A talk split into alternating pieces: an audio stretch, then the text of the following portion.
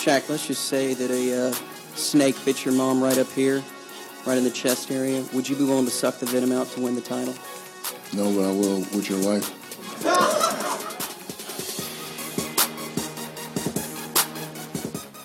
I'm a man. I'm 40.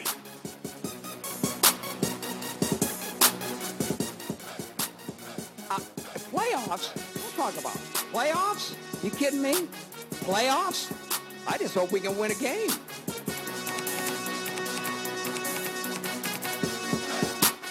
and we're in here talking about practice.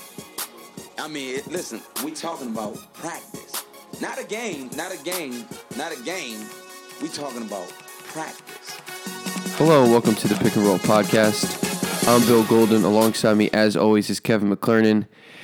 Kev, allegedly, the conference finals are upon us. It certainly doesn't seem that way so far, but we'll get into that a little bit later. I guess just to start out this podcast, let's look back at the last round. We'll start out west with the one seed Golden State Warriors against Utah Jazz. Golden State swept the Jazz in four games. Uh, the Jazz really probably didn't belong in the second round in the first place. Obviously, the injury of Blake Griffin having a lot to do with them making it into the second round anyway. What do you think about the future of the Jazz? Is Gordon Hayward going to stay? And then what happens with everybody else? I think is it George Hill's also a free agent, or somebody else big is a free agent also, right? Yeah, George Hill is also. So, I mean, they're definitely going to have an interesting time. Uh, unluckily for them, Gordon Hayward did not make an All-Team NBA, so uh, they can't offer him. Uh, I think it's. I think they could pay like seventy million dollars more if him and Jimmy Butler would have made, uh, or him and Paul George would have made an All NBA team. So they they won't have the opportunity to do that for it. Right. I think a part of the reason they didn't make it is this what seems to be in the modern NBA an archaic rule where you have to have certain positions, including centers. A couple guys, I would say DeAndre Jordan, Rudy Gobert, probably don't make it at all if it's just the 15 best players in the league, which is probably the way they should do it going forward. And it's not just about the lack of positions. I think it's just about the fact that these all NBA teams, especially because they mean so much contract wise, as you mentioned, they should probably just get rid of it for the sake of making sure they get the right 15 guys in there. Yeah, I mean, I, I kind of see their point right now that they want to reward the best center in the league, but then, I mean, this is the case where you're kind of hurting these guys that could be making a lot more money. Um, and there's just a limited amount of spots uh, for guys like Paul George and Hayward. Uh, that there's only basically six spots uh, on those All NBA teams for forward. Well, it, there's two points. I think that's ridiculous for two reasons. One, if you want the centers to be recognized, then maybe the centers should play well enough to have themselves included in the top 15 players in the league. That would be my counter. Second, there's only how many true centers are in the league now? There aren't that many. Um, and I know you can maybe count guys because they're starting there, but that's the, that's the other part of it. I mean, who really is a center and who's not? Just because you play or start at center, does that really make you a center? Uh, we've seen LeBron start at center before. Draymond Green starts at center. He's not a center. So the whole position thing, honestly, basketball, at least in the NBA, and really it's starting to trickle down all levels of the game. Positions are almost entirely meaningless at this point. You know, we have guys that are seven foot playing point guard. There's no reason to to categorize like that anymore. I I I know they want to recognize the best centers, but my counter would be then you know if you're a center, just be one of the best 15 players in the league. I'm not trying to hate on centers. It's possible with with Joel Embiid and, and some other younger guys that maybe you know four years from now there will be five or six centers in the top 15 in the league, and I think that's okay too. I don't think we should be boxing people out simply because of their position. Yeah, I mean, and I wouldn't. I mean, you're talking about these guys who just play the position. I think Towns. I mean, he's a natural power forward if you're looking at an actual position. But I mean, yeah, I agree. It's basically positionless anymore um, with with the way teams play. I'm glad you brought up Towns because outside of of Paul George, you know, he, and Gordon Hayward probably feeling some type of way from being left off of this. I think the position thing really boxed them out. But Karl-Anthony Towns does is listed, I believe, as a center and plays a lot of center. I cannot believe that he got snubbed, and people actually think DeAndre Jordan's a better basketball player than him. Yeah, I mean Towns did receive two first team votes, and uh, but he, he only received 50 votes or I mean, 50 votes or total points. I'm not sure how they do it, whatever it is um, overall. So I mean, it, it is tough. I was surprised to see DeAndre Jordan over him. Leaving the MVP argument aside, I just look at the unanimity of certain players versus not with other players. Somehow James Harden is unanimous, but Russell Westbrook and LeBron James aren't. I think you said they got 99 out of 100 first first All NBA team votes, but I just don't understand how LeBron James isn't number 1. It doesn't have 100 who doesn't vote LeBron James as one of the five best players? That's the thing that I can't wrap my head around. And the same thing probably you could say about Russell Westbrook. Yeah, and I think I sent you a text joking saying that it was probably the same person who left them off and put in uh, Steph Curry and Durant on their first team instead. Uh, I, I agree. I mean, I think all four of those MVP candidates should have been unanimous.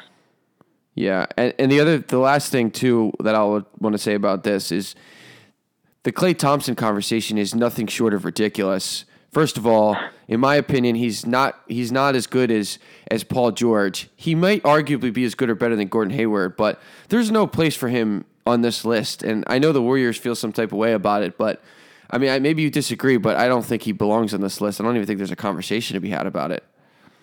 Who's that? Klay Thompson. Klay Thompson. Yeah, I mean, I think Draymond was just kind of because he was the the odd man out, obviously, just trying to trying to stick up for one of his teammates. But yeah, I mean, you could argue. I mean, some people would argue he's a top 15 player in the league, but I mean that doesn't matter. I mean, it's like when people argue. I know you and Shane use this argument that LeBron's the best player, and there's obviously I'm not going to argue with that, but that doesn't necessarily mean that the best player should win MVP every year if they don't play like that. And um, I mean, some people use that argument for Towns too. I mean, I heard Cowherd said that he likes Towns better than Anthony Davis, and that that shouldn't matter uh, which which player you like better, which player you think is better uh, going on those teams. It, it's how they perform throughout the year. Exactly. Yeah, and the thing is that I I haven't looked at Klay's numbers. I'm sure they're very similar to last year. Maybe maybe he took a dip in a couple areas. I'm not sure, but the other thing too is like you say, it's a year by year. And it's not just about where you are, your status. It's about not only how you perform, but you're going up against other people. It's not just about you. It's about you versus everyone else. And there might be different guys who had better season than you in this particular season. I mean, the problem is is that he's he's now the third scoring option on the Warriors. And I mean, he's he can play a little bit of defense and he's a good scorer, but there's a lot of great players in the league right now. It's tough to being left off. I think you're right. Draymond made those comments because it's it's Draymond, and I, I don't I don't mind him from that perspective. I don't I don't mind Draymond and them wanting to have a conversation about it because they probably should. That's the right thing to do. But for the rest of us, you know, I don't think there's a legitimate argument to be made for him. You know, that's all I was really saying. Is there anyone else you think that that belongs in this conversation that no one's talking about? Well, before we move on, I actually just I looked up Klay's stats and I would have never guessed that Clay. I mean, it was only twenty. It was 0.2 points per more uh, per game more, but he averaged more points this year than last year, which is very shocking considering the added Kevin Durant. Well, what's the quote? I'm not sacrificing bleep, right? Yeah, that's right. Yeah, so he, he did shoot. He shot a little worse percentage wise, but I mean, he shot more times. 17.6 shots per game compared to 17.3 last year too. Interesting. If you would have asked me, I would have guessed that he actually shot a higher percentage, and that's why he averaged a little bit more. The other thing you have to think about is they probably, I'm going to guess their tempo was probably a little bit higher, and they scored more points per game this year, I think, than than they ever have. So yeah, I mean, Klay was exactly right. He didn't have to sacrifice anything. My my my guess would be I'd bet pretty heavily that Steph's uh, average dipped. Um, oh yeah, I mean he averaged thirty points per game last year, so okay. it had to have. Yeah, but um, but yeah, I mean outside of outside of that, is there anyone else you think might have got left off this list that deserves to be in the conversation? Yeah, I mean, not anybody that has a strong argument. You, you, could argue since that center position. I mean, there was a couple player Towns. I know uh, Bill Simmons put Jokic on his third team, but I, I don't think he has a very strong case. Um, uh, Chris Paul got hurt, uh, so it'd be tough to put him on. You know, so so I, I don't think anybody really has a strong case. Yeah, I, I think I agree with you. All right, uh, we got a little bit distracted. That's my fault. I, I think we wanted to talk a little bit about whether Gordon Hayward. We thought Gordon Hayward was going to stay uh, with the Jazz. Um, what, what are you thinking for that going forward? What do you think about the Jazz future? Yeah, I mean, obviously the, big uh, the, big draw for him would be to play for Brad Stevens again uh, in Boston. Uh, they have the money to sign him. Uh, he was his college coach, and um, I mean, I, I hear they have a very good relationship, and they they talk all the time. Uh, I would not be surprised, but if I had to guess, I, I would say he's going to take that money and stay with a decent Utah team. Now, one thing that I- I've been trying to figure out, I know someone that I'm a big fan of. I don't know how you feel, but Nick Wright often talks about the fact that there's a possibility he believes. I'm not sure how true this is, but that that players have been with the opportunity as free agents to move to the Eastern Conference have chosen not to over and over again.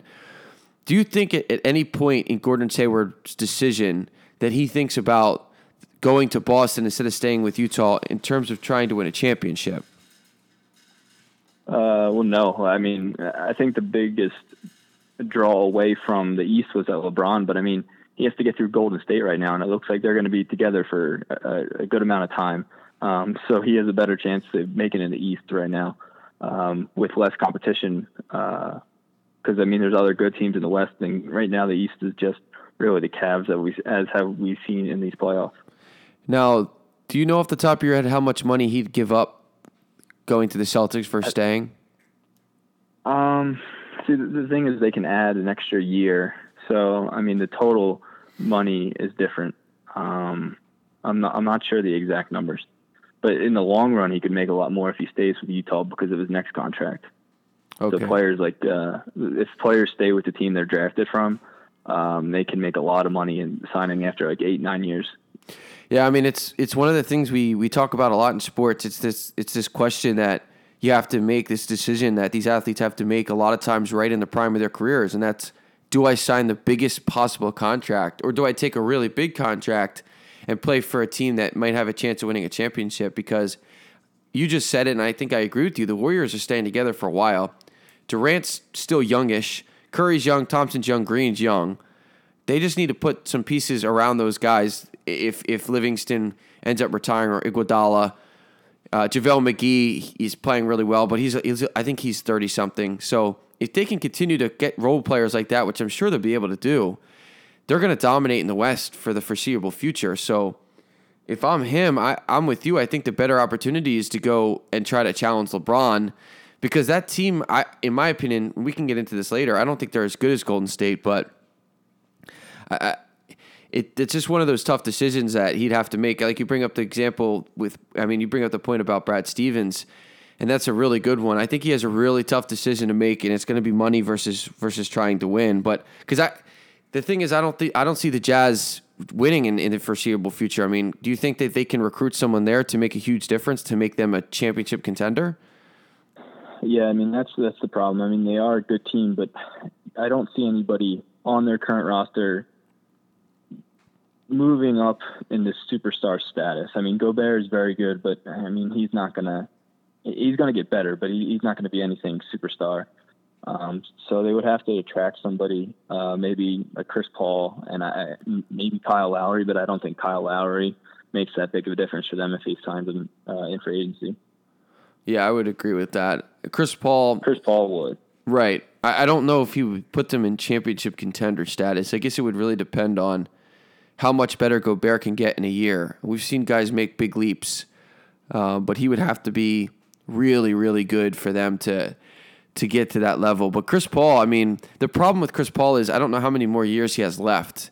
So yeah, they would have to if they're going to do that, they would have to probably add another piece, not a big piece, but another solid player on top of that. I mean, Joe Johnson, I know he was clutch for them in this playoffs. I don't know how much longer he's going to be able to do that either. So the bench they have also is uh, is just totally not impressive. A guy like Ingles, I don't. I could be wrong, but a guy like Ingles, I don't think can start on a championship contending team. No, yeah, he can't be starting for them. But I mean, going back to that draft where they drafted uh, Dante Exum, I mean, he, I mean, he can still maybe develop into something, but that that supposed to be a very good draft, and they kind of missed on Exum.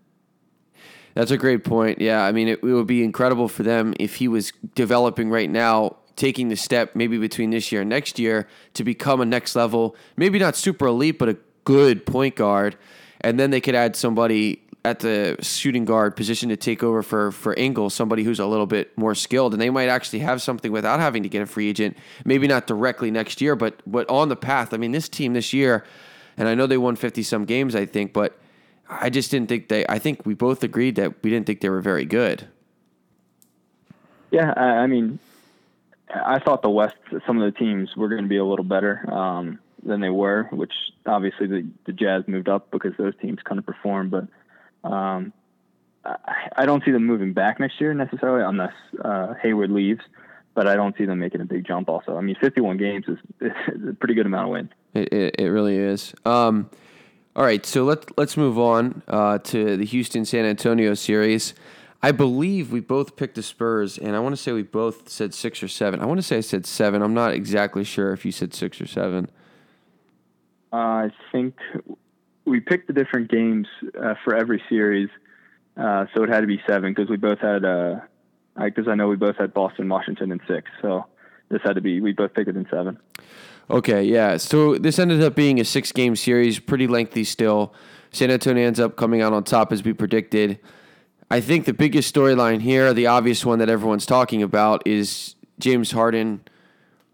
I mean, just, I don't know what the word, evaporating. I mean, I don't know. He was nowhere to be found uh, in game six. Totally ho- horrible. And a lot of people said, and I know you you hate this, but it's an example people say of his value to his team. Obviously, it doesn't it doesn't go into the argument for MVP, but I think it people are saying it shows that he was really valuable to his team because he played so poorly and they got their doors blown off. Yeah, I don't I don't even know what was going on. I was watching that overtime in game 6 when he kind of started playing that way. He's walking the ball up the court. I mean, granted, he was probably tired. They only played seven game or seven guys in that game, um, but it just it didn't look like the same James Harden in that overtime, and then that just carried over into that game six was just uh, completely embarrassing, uh, losing on your home court by 40 points. Right. And I think the biggest storyline was D'Antoni, D'Antoni saying that maybe Harden needs to rest more during the season next year. Um, this is becoming an increasing trend. Obviously, started probably mostly by Popovich. I'm not sure if he's the first person ever to do this, but he was the first person probably to really do it regularly. LeBron obviously learning from that, and now he's starting to do it a lot. Um, and now maybe you know Houston's going to try it, and, and I could see this with a lot of players going forward. LeBron, what we said when we were talking about the MVP race, I, I said LeBron and Kawhi played 74 games. Westbrook and Harden played 81. So, and the only game they took off was the 82nd game. I think they both skipped the last game of the year. Right. So I, I so think it's not it, like they took any breaks during the year. Right. And I think it's showing that it, it made a difference. I'm not sure if that's completely true. I think part of the reason Harden was so tired is because he played a lot of minutes in that series and in the playoffs. Um, same thing Yeah. with Russell Westbrook. I think we thought even if by some miracle OKC won in the first round, uh, even though I had them winning, they got they got beaten five. Russell Westbrook would have had no energy for the second round, so that's that's a part of it also. I mean, you have to have an all star in this NBA or a superstar in this NBA to win, but you can't be completely reliant on that superstar if you want to go far. Um, because I mean, even LeBron has two all stars on his team, and if he's having a bad game, which rarely happens, Kyrie can step up and score, and Love can rebound and score. The only two And exa- the Houston team doesn't have that. Right. And the only two examples I can think of, at least in the last 15 or so years, of teams that only had one superstar, and that was pretty much it, is LeBron's Cavs and Iverson's Sixers. So it's very extremely rare that someone can have a playoffs that's that's that good using that much energy and just continue to do that. It's not realistic to expect, especially the way that the NBA looks right now with two two teams that are clearly superior to everyone else. Like I said, we'll talk about that later, but what do you think about Houston going forward? I mean, I think you alluded to it. They have to add somebody else. Can they get that player? I think so. Because they're they're really good, and I think that people want to play with Harden. What do you think? Yeah, I don't know. I mean, I think they have the cap space because they're not paying really anybody besides uh, besides Harden. Um, uh, maybe they'll keep Lou Williams to keep him coming off the bench. Um, I don't know what kind of free agents are out there right now. I, I really haven't started looking at that yet. I just know the top ones uh, for the free agency. Right. But I don't see a guy like Hayward or Lowry going there. Now, Am I wrong to say that Paul George is a free agent also? next year. Okay, next year. The other thing we have to wonder about too is is the future of Carmelo. Um, now I don't know how much of a difference he can make, but I don't see him staying in New York. So it's a really interesting situation. I don't. I mean, I don't know how you feel about him at this point in his career. He can still really fill it up. I don't know that he makes enough of a difference on any team really to push him over the hump, though. Well, I'm sure you saw your buddy Phil Jackson said that he hopes that uh, Melo waives his trade clause Yeah, I did this see. offseason so they can trade him. Right, I did see that. Um, I would assume that that Melo would do that because at this point, I'm I'm thinking he's probably going to want to go somewhere where he can get some rings. But that being said, that means that the Knicks are probably going to have to make a bad trade because they know the the, the problem is Melo has all the leverage, and so you know if he wants to go somewhere that's that's good, he's gonna. uh, It's the, the Knicks are just in a bad position. Phil Jackson, we've I've said this before, he's just an idiot at this point, and he needs to be removed from his position. I mean, we're in a situation where that they have a superstar that they have on their team right now that they can't get to talk to Phil Jackson. This it's just ugly. And by the way, good good for Porzingis for not dealing with their crap and just saying like he refusing to go to talk with them sometimes. I think it was his exit interview that he refused to talk to them. He's just like, "You guys are a mess. uh, get your crap together." Yeah, and I think it was also he felt some type of way about the way Carmelo was treated, and I think he was sending a signal like I'm not going to be treated like that, and if you do treat me like that, then I'm not going to do what you tell me to do. And they still Phil Jackson still can't get a hold of him. The story broke yesterday, the day before, that Phil Jackson actually had to text or call Kristaps' brother to try to find out if he could get in a room with him or if, if he'll talk to him. So, you know, it's just it's just a hot mess, but. one player that because I just looked at uh, the free agents for two, uh, for the summer. One player that I think would be really interesting on Houston uh, would be Serge Ibaka, uh, since he's developed that three pointer, uh, playing uh, that four or five position with that team would be pretty interesting to watch. Well, he'll add a little bit of defense for them as well. He's also obviously played with James Harden way back in the day. So that's something that, that could happen. I could see him and James sitting down. Um, I, I doubt he would end up back at OKC just because, you know, they traded him away. Um, but I, I that that's interesting. I could definitely see him going there. And I, I think he would make a big difference. That could make them a lot more legitimate. Will it push them over the edge? No, but I think that they, they could make the conference finals and, and make it interesting with Golden State if if James is playing well and guys are hitting their threes. Yeah, I mean, I, it's still, I mean, it's it's hard to watch them play. It's just it doesn't seem like basketball to me sometimes, and they're just running up and down the court shooting a three without running on on any offense. Uh, so I really hope that's not the way the uh, the NBA is, is going towards. Um, I hope they actually start running offense and playing defense. Yeah, the key the key in that equation is that the other teams have to play defense. You, you got to get back in transition. You got to be ready to cover the three pointer and force them to get into an offense. That's the only solution. Um, and people can hopefully learn from what the uh, Spurs were doing on defense by not um, running right through those picks, and Harden wasn't getting those uh, fouls on his fake three pointers. Yeah, I mean, it's don't stick your hand through the screen. You know, you got to hedge hard. Uh, it- it- to me, it's not that difficult, and Popovich obviously showed you that. And the other thing is, you can't bite bite on these pump fakes and the rest of it. But yeah, I mean, they got so many points from those those three pointers between him and Lou Williams on, on fouls. It's just unacceptable. Um, but let's go ahead and move to the Eastern Conference. Um, let's save the best series for last. So let's let's jump to the two seed Cleveland sweeping the Toronto Raptors. The Raptors seemed to wa wave the white flag halfway through the series, um, and then at the end, uh, it was I think it was DeMar DeRozan said, "If we had LeBron, we would have won too," which is probably the most idiotic thing I've ever heard anyone say. Obviously, that's true, but I- mean, what what kind of it doesn't add anything, and this franchise is probably going to lose Lowry and Ibaka, and uh, do they even make the playoffs next year? Uh, I mean, without those two, it will be tough. Um, they, they definitely have a lot of uh, players they need to pay, but I was really disappointed in this series by them. Uh, I know Lowry was injured, uh, missed a couple of games, um, and DeRozan was really their only player, but they, they might have to blow this up because uh, I think they realize that they're not even close to Cleveland. The other thing too is Kyle Lowry just does he care? I mean, he just seems like he kind of reminds me of Melo. I know we talked about him a little bit earlier, and a couple other guys who just Dwight Howard's another one. I, like, do you care at all? There just doesn't seem to be any passion. It's like even if you think you don't have a chance in a series, to play that way, like look at the way Indiana played versus Toronto. Indiana got swept also, but they fought, and they fought even in Game Four. But with this Toronto team, it just seemed like when Lowry's out there, I mean, he just it doesn't seem like he cares. Yeah, I mean, I think I, I don't know how how many times they've lost in the playoffs to them, and uh, Indiana has too. So, uh, like you said, it's really um, no excuse for Toronto, but the, it just looked like they had no fight and they gave up.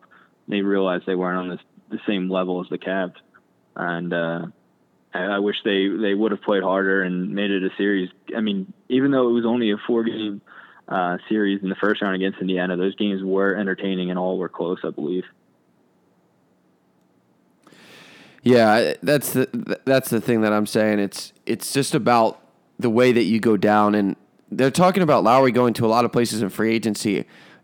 I I don't get it. I know he's a good player, but I'm not going to pay him a lot of money after what I just saw him, you know, do. It's not about the numbers you put up in the regular season. I want to see how you perform in the postseason, and that that lackadaisical effort is not is not selling me. I'm not paying him what he's asking. I don't care what franchise I am. I don't care how badly I need a point guard. It's just it's not worth it to me. Ibaka is going to get his payday. I feel bad for DeRozan because it seemed like with the addition of Ibaka, hey, maybe this is our year to at least push the Cavs and maybe we can add one more player in the offseason or soon to get get a team together that can really make a run at the NBA Finals. Now Lowry's probably gone, Ibaka's probably gone, and he's stranded on an island with a really crappy team that's probably not going to make the playoffs. Well, I mean, at least he's uh, stuck on that island with a whole bunch of cash. So he, he got paid last year. He certainly did. All right. Well, and also, I, ju- I just looked up uh, Paul George's uh, playoff history, and since 2012, 2012 he lost to the Heat in the semifinals, and then lost the next two years in the conference finals to the Heat. Then there was that year he was out because of his injury. Uh, then he lost to the Raptors and then the Cavs. So four, to, four out of his last five playoff appearances, he's lost to LeBron. Well, that should make it interesting next year when he's a free agent to see if he'll stay in the East, go to a team like Boston, or if he'll run out west to someone like Utah or Houston or who knows who, um, maybe San Antonio. That that will be LA's the big rumor. Yeah, I don't think the Clippers will. I just don't think the Clippers will be good in two years.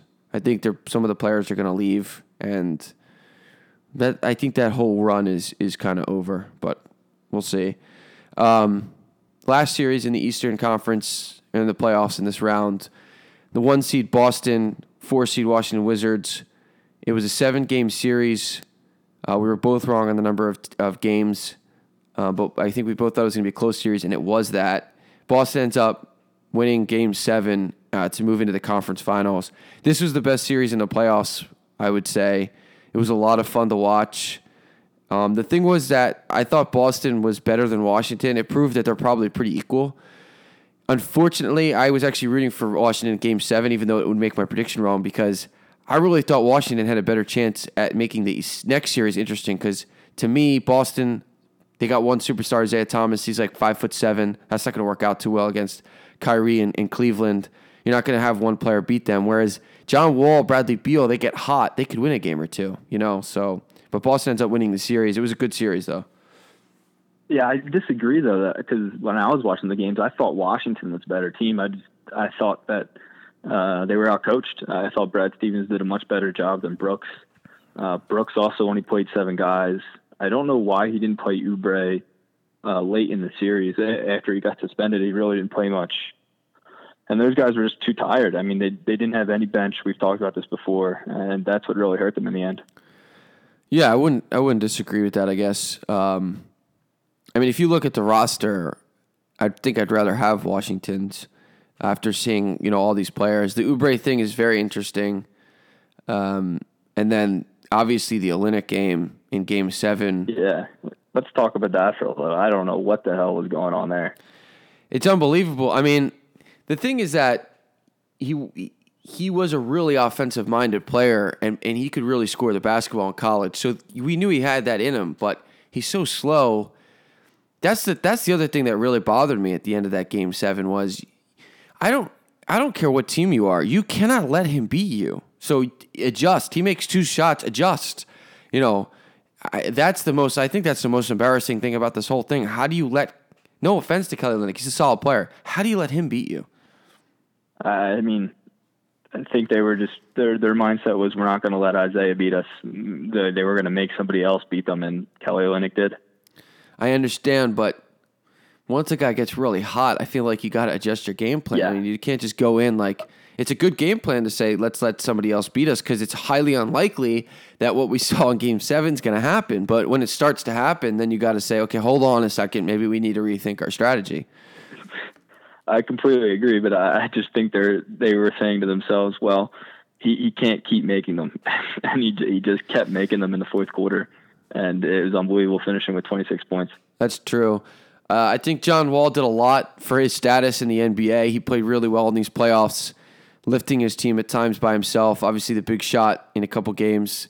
Uh, one was right at the end. So, you know, he he uh, he proved that he's a really good player. This team is is pretty good. Surprisingly, were the four seed this year. I think they'll be they'll be strong again next year. This is another team that if they can get one good player, maybe small forward, power forward, they they might be able to make the leap and and maybe compete with Cleveland. Well, them and them and Houston, um, who both need some help off the bench, both traded away their first round picks at the trade deadline. So neither of them have a first round pick, uh, which both of them could use now. Yeah, that's true. Um, I don't know what you're going to get later in the first round of this draft. Um, we could talk about that at some point in the future, but I think for them, they're going to try to hunt somebody in the free agent market. I haven't looked at their cap space, but they have a really solid team. not good. It's not good. No, because they signed Mahinmi to four years, like 60 million. They're paying him like 16 million a year. Okay, so they're going to have to get rid of him, obviously, and then they're going He's to. getting paid more than John Wall. That's unbelievable. How is that possible? because Wall signed, uh, I guess, a deal after his rookie deal, and he's still on it. I I don't even understand how it's possible. But yeah, I mean that's that's the key. Then they're gonna have to get rid of him, and then use that money. Maybe they can find some money somewhere else, but they got to they got to get rid of him, and use that money to get somebody who's actually useful. Because this this I like the roster. This is a solid team. Yeah, I agree. Um, but the problem is going to be getting rid of those players or getting rid of Hemi because I don't know anybody that's going to want to take on that contract, and he still has three years left on it. So that's three years, forty-eight mil. Um, Wall still has uh, so him and Wall. Uh, Wall will make a little more than him next year, so he'll make sixteen seven next year. But still, the fact that Mahinmi and Wall are making the same amount is ridiculous. Absolutely. They have they have Morris on a good deal. They have him for eight million next year and eight point six the year after that. So that's pretty good for them. And Otto Porter's becoming a free agent. So they're gonna have to keep Otto Porter. He's pretty solid. Maybe they can get him to to take a contract that's not ridiculous. Beal has to be more consistent for them going forward. But to get rid of Mahinmi, they're probably gonna have to trade a valuable draft pick. I know you said they got rid of their first one this year. I don't know what that means or what that looks like, but it, if I'm them, if I'm the GM, I'm looking and I'm saying I got solid players right now. They're still pretty young. They're coming into their primes, a couple of them. I gotta, I gotta make a move now. I can't wait, especially because, like you said, they traded that first round draft pick, so they're gonna have to package him with a probably a future draft pick or two, and just suck it up and get rid of them and then and then go get somebody. But if I'm them, I need to make a move this year or next year. I don't have time to waste with this roster. I think they're they're right there. Yeah, I agree with Wall and Beal uh, at at the right ages right now. Um, and the next couple years, they're going to be in their prime. They- They need to get that this team together. All right, let's uh, move on to what are allegedly the conference finals. That's what's being advertised now. I don't know what you're seeing on your television, but I'm seeing blowouts. Now in the West, it's a little bit more excusable because Tony Parker, who's their third highest scorer, I believe, is was out in the last round, and now Kawhi Leonard has been out for the for the past two games, and obviously they were up twenty something and then blew the game one because of it, and I think he's likely to be out in game four also. Um, so I just I, I don't know what to say other than the Golden State Warriors are getting lucky once again playing a team that's not fully healthy in the playoffs. Yeah, and it, it's frustrating as fans. Obviously, if you're a Spurs fan or um, a Warriors fan, you're, you're going to be on opposite sides of this. But just as an NBA fan, it's it's frustrating to watch these two series and frustrating to see Kawhi get hurt because uh, I think this that series would have went at least six six games. See, the thing is, and now now it'll go four.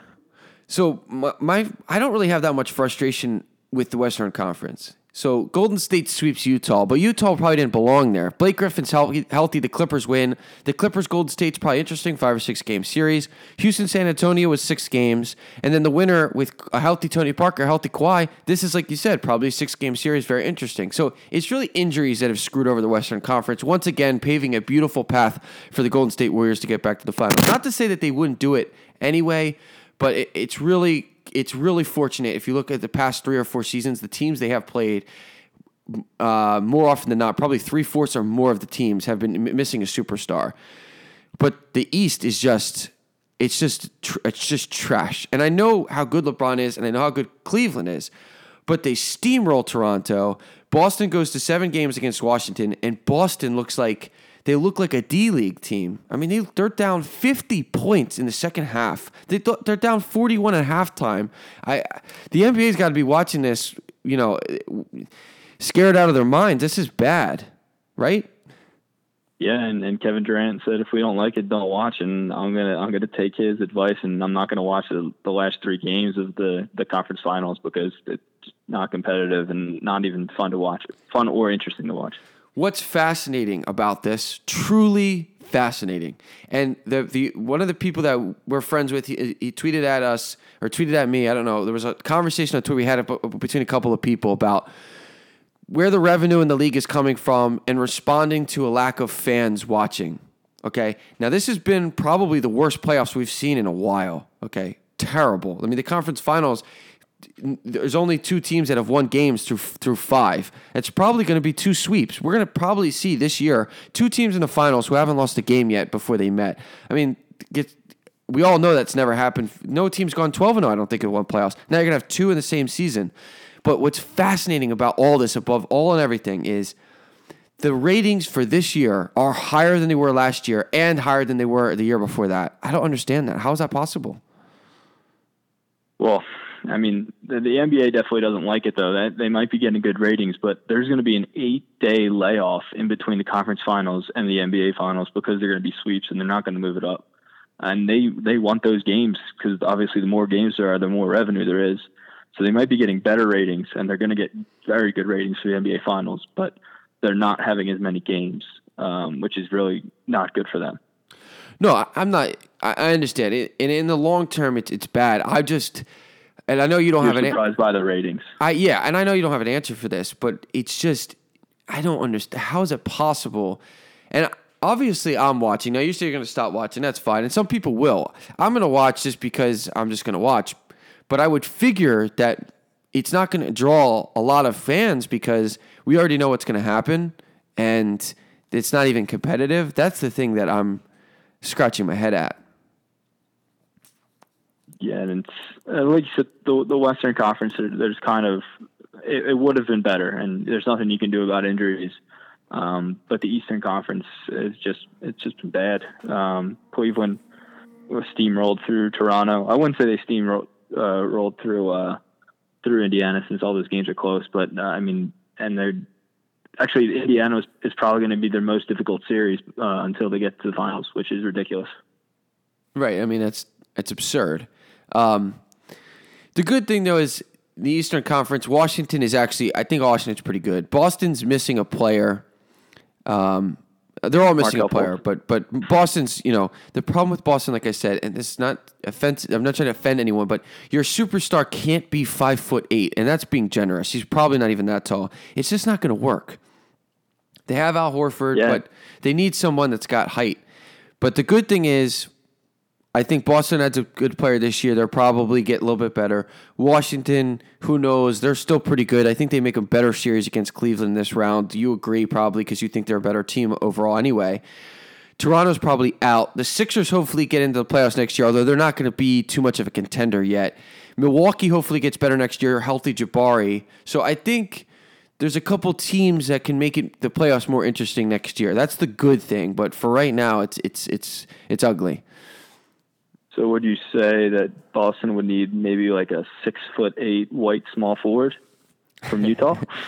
I mean that plus plus plus Markelle Fultz. Uh, you know they're going to be a lot to handle next year. I don't know how Ful- how good Fultz can be immediately, but if they get Hayward, he'll be the third or f- probably the fourth at at most scoring option.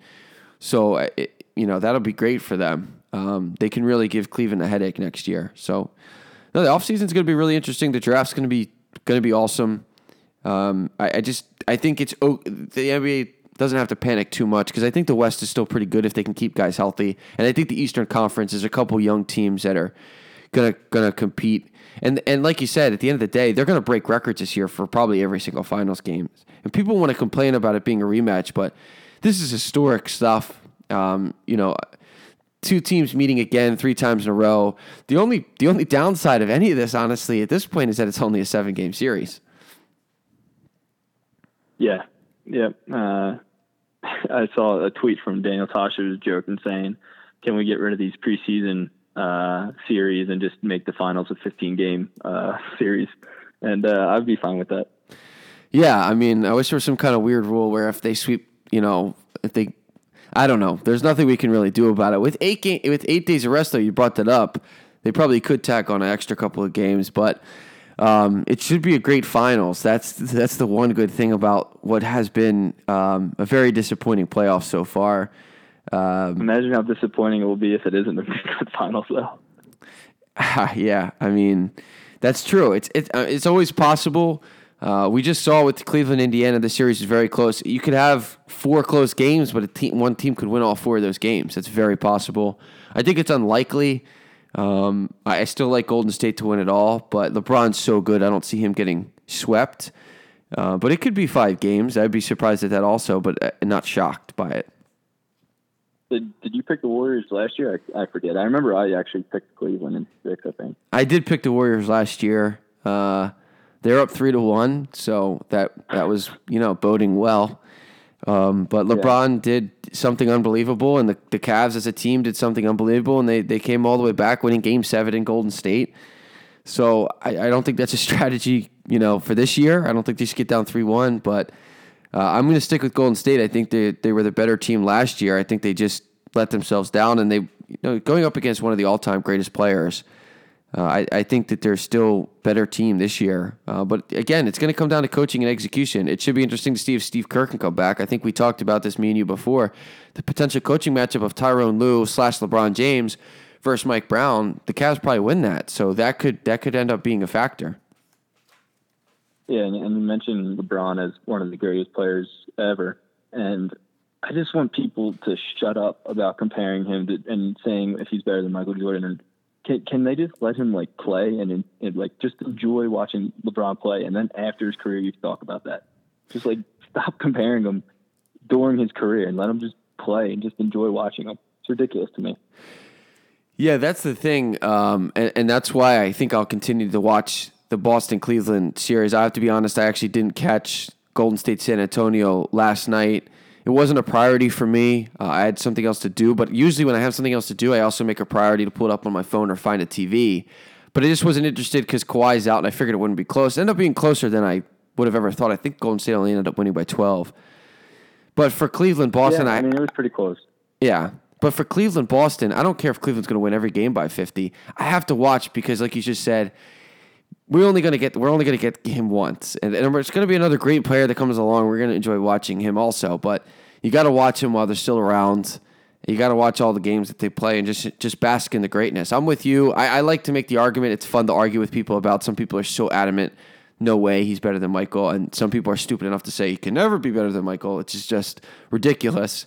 Um, nothing's impossible. That's a, it's the dumbest thing you can say that he'll never be better than him. Uh, it's just come on. Like, what happens if he wins the next seven career. titles and you know yeah. is first in every category? I mean, it's just it's stupid. But but anyway, I, I, I'm with you. I think people just need to take a step back. It's it's a little overwhelming. I think it's something that you can talk about from time to time. But you're right. Every game they play, just because they win by 50 or they're up by 50, oh, now the argument starts up again. Well, Jordan never did this or whatever the case may be. Um, it's almost like a game by game story. But I think a big part of that though is the fact that there's not that much to talk about right now. There's there's nothing. There's no interesting games, so people are looking for something else to to talk about. Yeah, and you mentioned Nick Wright earlier, and the one thing I like about Nick Wright is, and good for him, he's getting his own show with Cris Carter. Is he he doesn't say stuff just to get people watching his clips and um, just saying ridiculous things just to get people talking. I think he actually believes everything he says, which is actually refreshing in sports media sometimes. Absolutely. And the, the great thing about him is if you follow him on Twitter, he backs up everything he says with statistics. He's always on basketball reference, throwing numbers out there, you know, trying to back his arguments up. And when he when he's on Colin Cowherd's radio show, and I'm sure when he's on other local radio shows, he always comes armed with numbers. Whatever argument he's making, whether it's about quarterbacks, LeBron James, other basketball players, he's always coming, you know, with with numbers and he's well informed. And you don't, like you said, you don't see that a lot in sports media today. People are just gas bagging, throwing out, you know, ridiculous opinions. And a part of that, and, and it's credit to Skip Bayless and some of these guys because it's kind of hard to continually, uh, in my opinion, BS like that and stand behind ridiculous opinions. And they're paid to do that, and it takes some talent to do that. But for me, someone, you know, and you who who really like you know actual analysis, real analysis, it's kind of I agree with you. It's really refreshing. And his show with Cris Carter, I'm not a, the biggest fan in the world of Cris Carter on all subjects, but he is he is a pretty great guy, and I'm sure their show will be awesome. And just a side note, I'm looking at the free agents uh, still, and uh, Jonathan Simmons is a free agent, and that dude is to make a boatload of cash this all season. Definitely, he might be a guy who can who can uh, not totally change a franchise, but he can make a big difference. He's a really talented basketball player, and he, he's going to make some team uh, better. I mean, if he goes to a bad team, he can make them a lot better. But if he goes to a playoff contender, um, he could start or come off the bench. I mean, he, he it's amazing. And, and, if you don't know his story, you should go look into it. Um, it. It's amazing the way he's persevered. I think he's like 28 or something. He's gone. He's played in different leagues in the D League. He just keeps working, keeps working, keeps getting better, and he's finally making a big break. And like you said, he's going to get paid, and he definitely deserves it. Yeah, I think he actually paid a couple hundred dollars for the tryout in the D League, which is just which is just an awesome story. Yeah, but yeah, definitely go read it if you haven't. Yes, that's that's correct. He did end up paying for a tryout because he was playing in a, a different league. I think it may have been in the U.S. some some league below the D League. I don't know if it was in the U.S. or somewhere else, but he did he did pay several hundred dollars for a tryout. So it's that's uh, the ultimate level of perseverance. All right, so I guess I guess we could do a little bit of a finals. We don't have to preview um, if you don't want, but I guess I'm going to stick with my prediction. I think I said Golden State in six. I may have said seven. I don't remember now, but I'm gonna I'm gonna stick with Golden State winning the series in either six or seven. Are, are you? What are you thinking? Yeah, I know I picked Golden State, and I want to say I said six. Um, I, I, would lean towards five or six uh, rather than your six or seven, though. Okay, yeah, at five would really surprise me. Um, but like I said, it wouldn't shock me. Um, all right, let's. Uh, the last thing we want to talk about today is the NBA draft lottery. You know that thing that they claim is a bunch of ping pong balls, but we really all know is is just rigged by the NBA. And here is another classic level of example. Uh, it now I know what you're going to say because Brooklyn slash Boston had the highest chance, but if you look historically, most of the time, a vast majority of the time, the team with the best chance doesn't actually win. It's only a 20, what is it, 25% they had to win? Yeah, 25%. Okay, so that means 75% chance not to win. Number one, Boston Celtics. Number two, LA Lakers. Um, I called it, but it's not easy to, it was easy to call. Everyone knew that was what's going to happen. Magic Johnson knew what was going to happen and even announced that he knew it was going to happen before it happened. So um, it's just a classic rig situation. Luckily, though, the Sixers with the with uh, a move from the from the god himself, Sam Hinkie, were able to use the pick swap uh, and move into the third third position with the Sacramento Kings moving up and bumping the Suns back to fourth. What are your What are your thoughts about the the draft lottery? So, the last time that the worst team uh, got the pick was 2004. Um, 2004, uh, the Orlando Magic won and then the worst team has won the last three years 2015 Timberwolves, 2016 76ers, and then 2017 Nets slash Celtics. Uh, so it is strange for it to happen three years in a row. Um, especially basically the, the three biggest markets that were down that low uh, with the possibility of getting it uh, did, did finish in the top three. And like you said, technically the Kings got that pick, but uh, it, it was a, a pick swap and Philadelphia used, uh, thankfully, for Sam, from Sam Hinkie.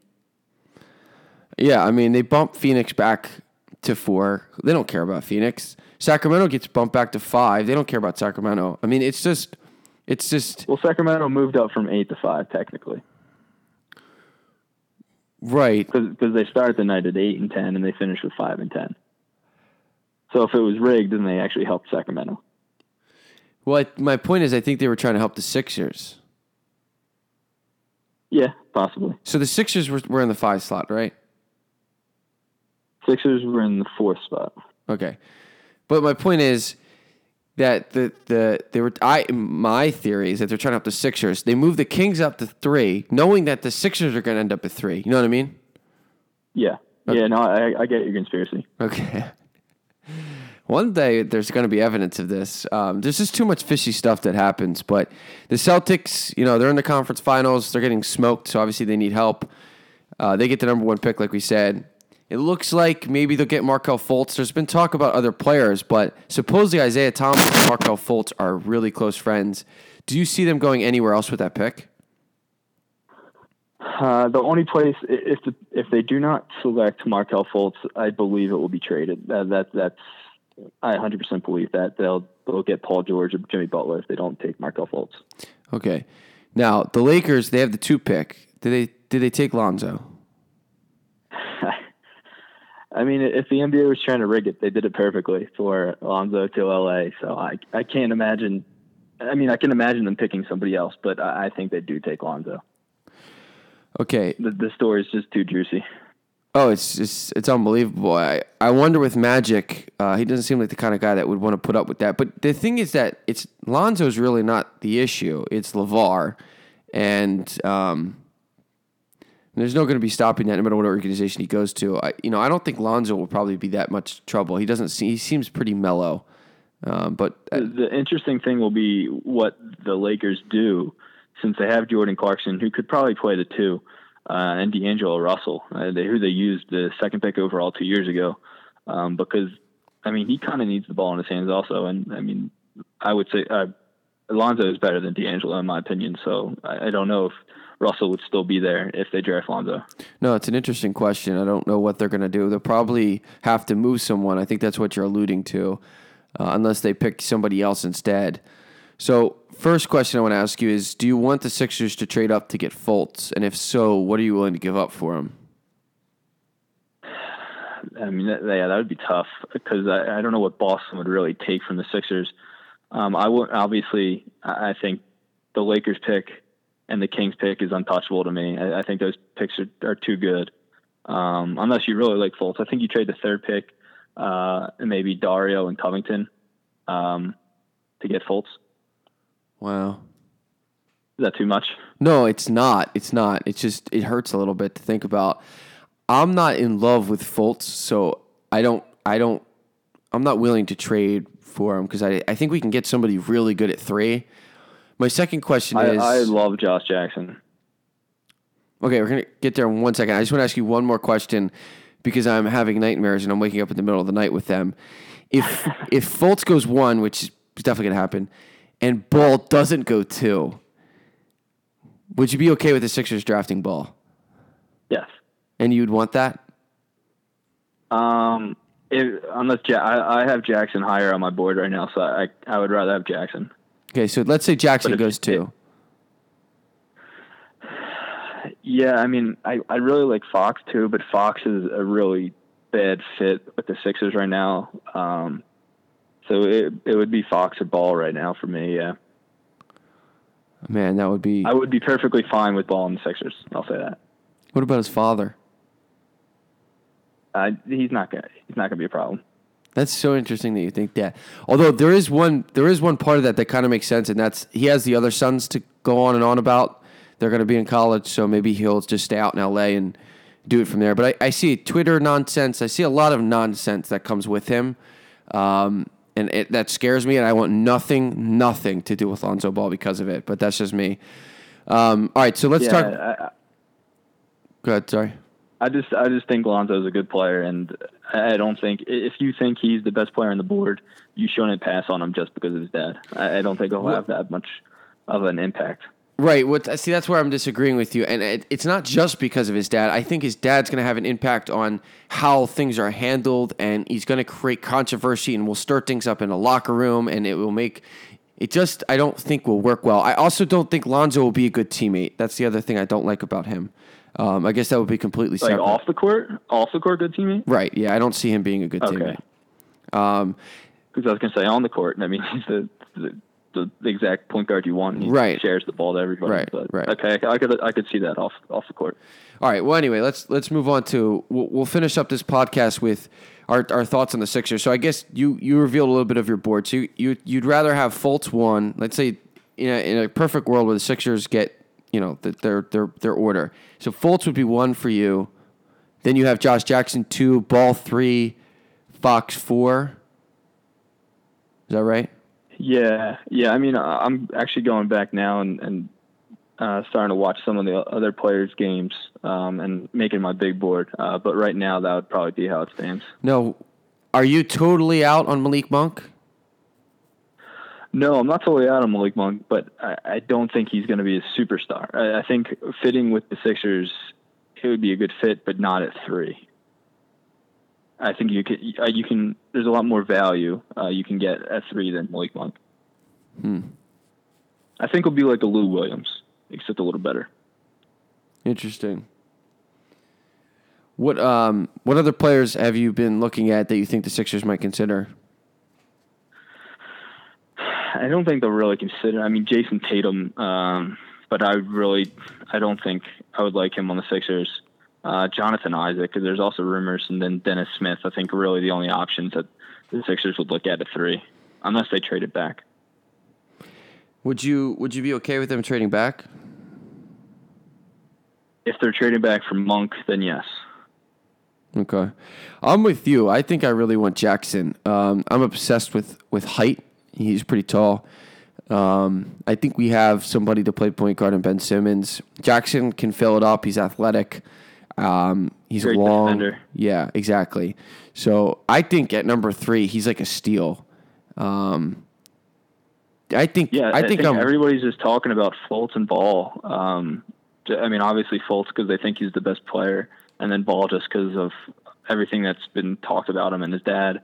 And then I think Jackson's just just kind of there, and he's being very underrated because because of the other two and everything that surrounds them. Yeah, I'm I'm with you 100. percent I mean, the number one pick when it's this seemingly unanimous, it usually has an overwhelming story, and then Ball obviously with his dad and everything, he's been in the news pretty much nonstop. So that, I I- think you're right. The rest of the the rest of the players aren't really getting talked about.